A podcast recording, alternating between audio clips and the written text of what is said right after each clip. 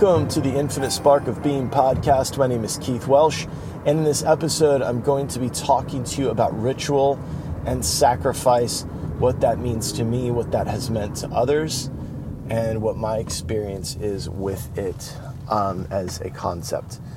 Um, if you'd like to continue supporting me and this effort, you could do that at the infinitesparkofbeing.com. There's Patreon, Venmo, books, t shirts, all that shit, hoodies if you live someplace cold. Um,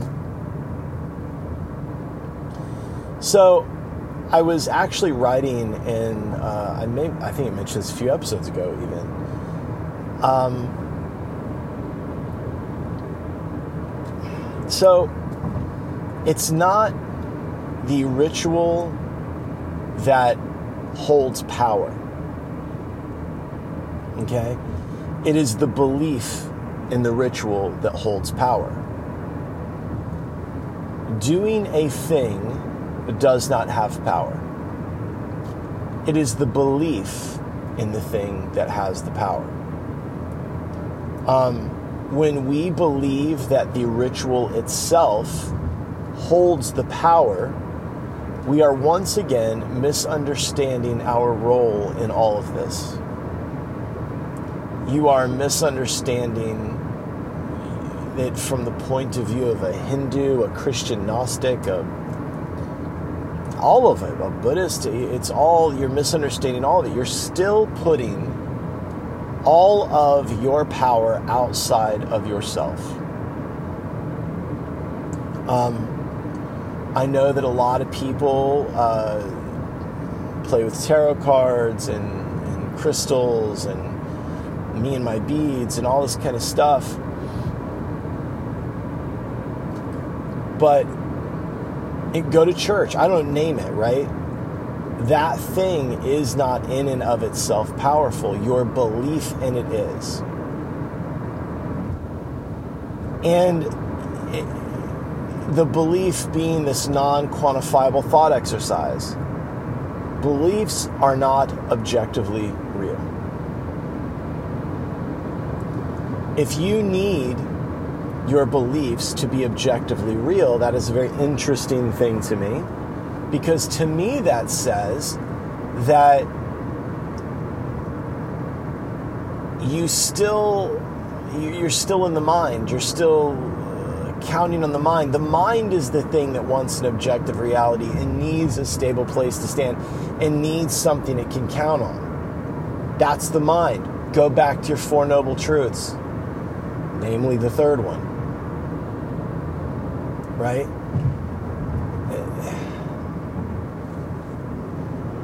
It is denying your own divinity to believe that the ritual itself is the thing. This doesn't mean that you shouldn't do rituals and they don't, that they don't matter. They absolutely matter. Lineage matters, rituals matter. But it's your belief in it that matters. Because this belief in it, uh, if the ritual is done enough times, wires your thinking to look for this thing to be true. So, if you see that, um, if you understand that the subconscious or the unconscious is the operating system for your organism, it is showing you the world. It's why Neville Goddard considered the subconscious mind to be God itself. It's why some consider the subconscious mind to be your karmic curriculum and that you would use these other things to eventually change the subconscious.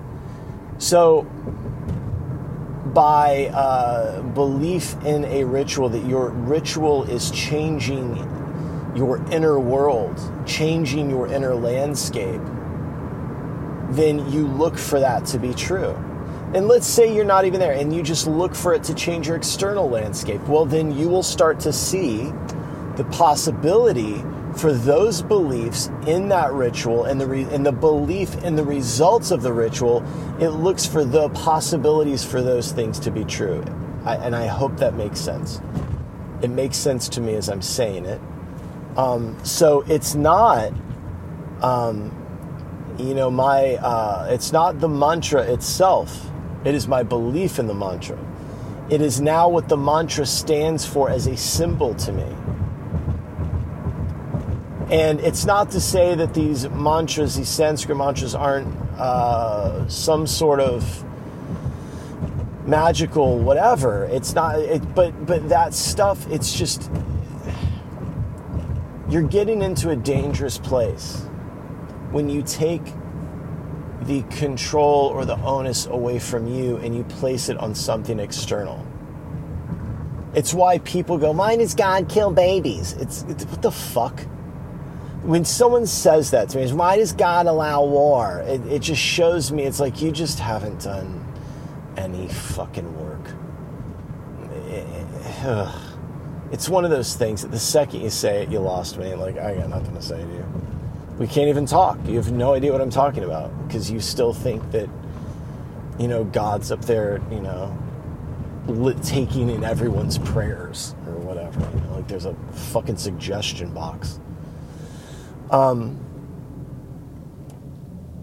so the belief in the ritual is where the power comes in. It's the belief, the repeated belief. That's the other thing. You can't just do these things one time and like it's gonna fucking help. It's like praying for something once. That's not how prayer works. To repeatedly ask and to repeatedly uh, request and to repeatedly whatever it's the, you're working this into your system and and so here's the thing if you have no belief in god or the belief in prayer and you just do it as this last ditch effort and there's no belief behind it then you're not looking for it to be true so it's you're probably not going to experience anything beneficial and remember, correlation doesn't equal causation. Don't forget that. Um, so that's my thing with ritual. Ritual is important to me. Um, I have rituals. Uh, a lot of them are centered around changing the way my subconscious experiences the world. Um, it goes back to understanding that the world, you included, live in my mind the you that I experience is in my mind. The ritual is in my mind. It is my, you know, it's that my experience of it is due to my subjective whatever. It's all just a subjective thing. And that sounds so bristly to people because they want so badly for there to be an objective truth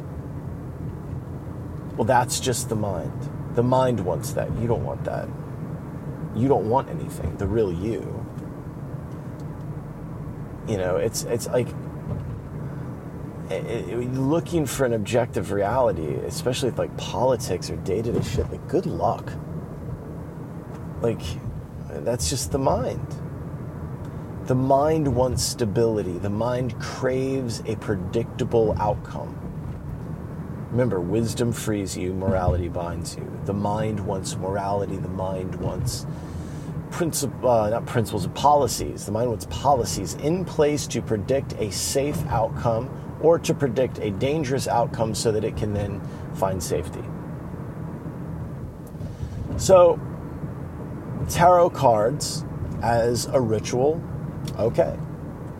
Uh, I believe that it might. Uh, this is just my belief in it, knowing what I know about the history of a tarot deck, is that it could spark some sort of deeper inquiry, right? Uh, you have whatever comes up, and does that speak to you? I mean, people done tarot cards for me, and I'm like, I don't, none of this applies to me. And I've given an honest shot, like, okay, how do I, you know, and I don't know, it just doesn't do anything for me because I don't believe in it. And, that, and now here's the thing my non belief in tarot doesn't mean that I think it's dumb for you to do it. It just means that it's not my shit. I don't have a belief in it, just like you don't have a belief in some of the things I believe. The things that I believe in, I see happening all the time, and they change my life. Right? I took a picture today of myself after working out, and I put it next to a picture of me. I'm 46. I put it next to a picture of me at 26. Part of the massive change that I see massive change. People see that 26 year old picture and they don't even think that's me. Is half of it has to do with spiritual practice and belief. And in that belief, did I, you know, it's like that one time that person said, you know, I feel like you have a lot of beliefs, but you don't believe them. Right, I don't. But I don't need to. I don't need to believe them as an objective reality, is really what that means. I don't believe that my beliefs are objectively real. But again, like I also don't need you to believe. So the ritual, I don't need you to be on board with the ritual.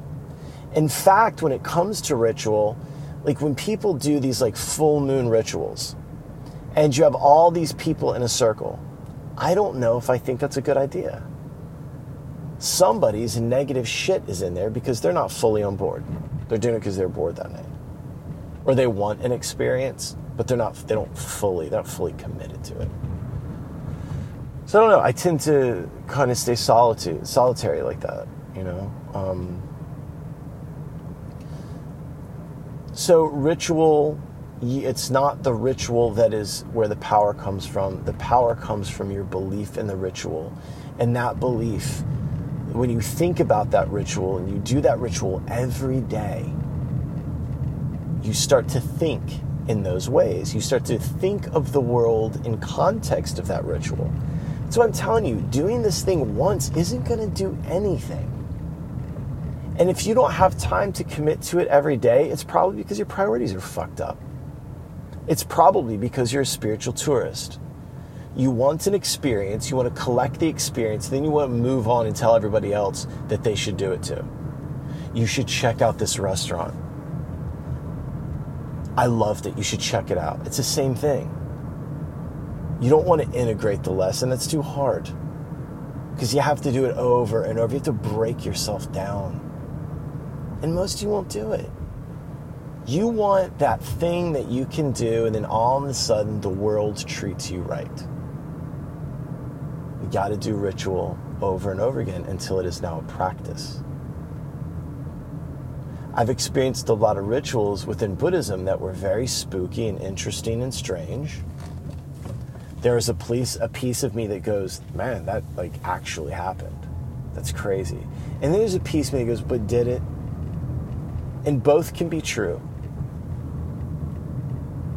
It was a figment of my imagination and it was absolutely real for me.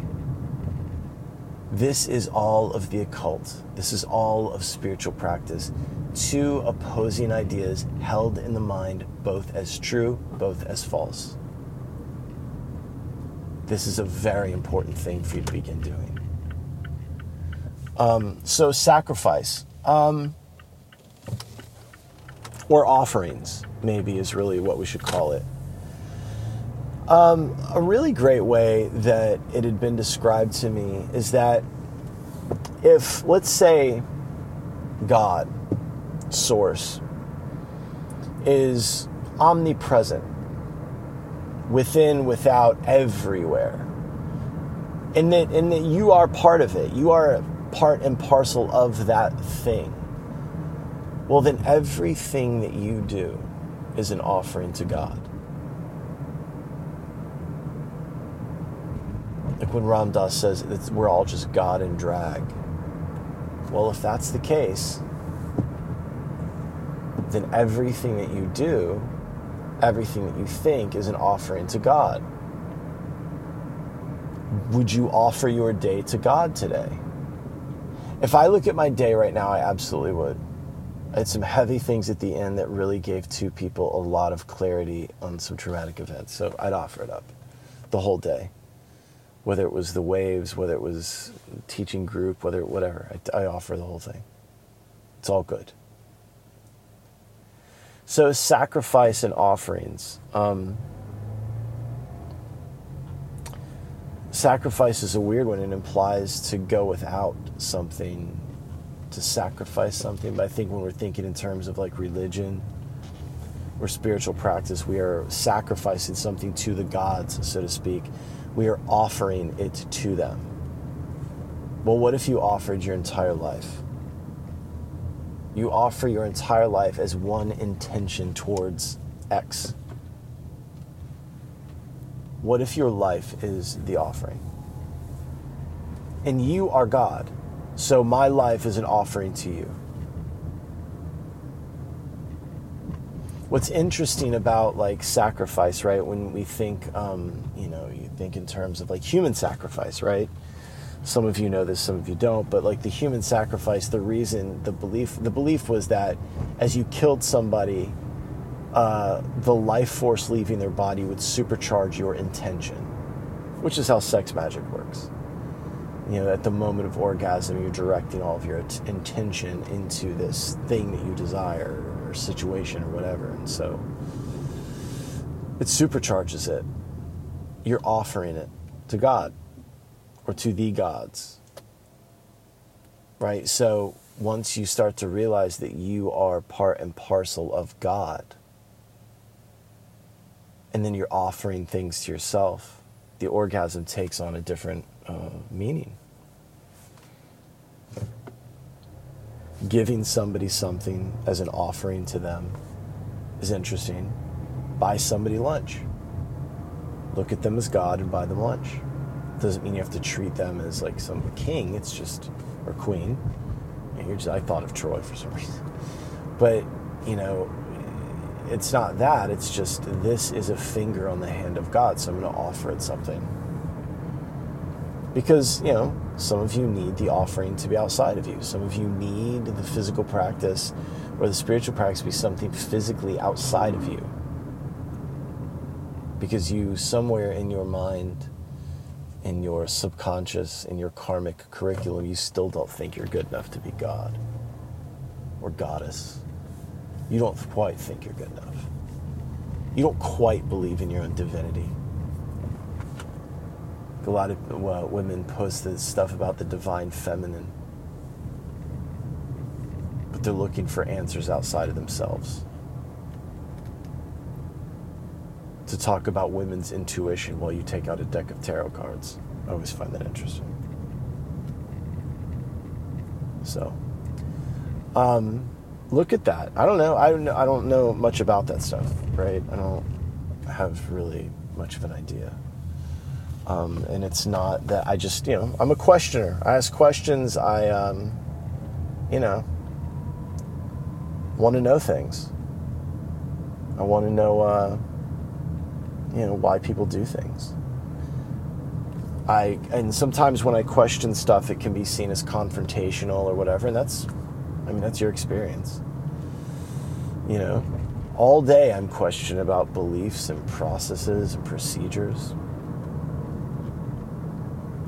You know, ritual as a tantric practice is very important. Tantric meaning procedural, not sex. So, um, I very much do believe in sex magic. I believe that um, this is so here's the other thing i very much believe in neural pathways and the, in the cognition of all of this and yada yada but i also do believe in magic i believe that on some level i'm affecting all of it my experience of it anyway and then on the other hand sometimes i think it's just already faded out fate and there's not a lot i can do about it i don't know i play with all the ideas it depends on where i'm at that day what feels best what makes this run a little smoother today.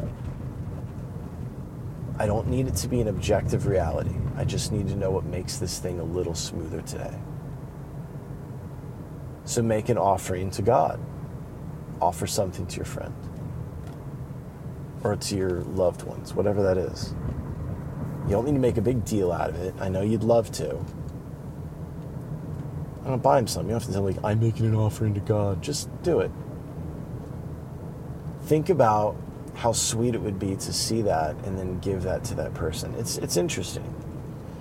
Um, that's all I've really got on rituals and things like that. Um, yeah, that's it. Go to theinfinitesparkofbeing.com and, uh, I don't know, give me some attention. all right, I love you.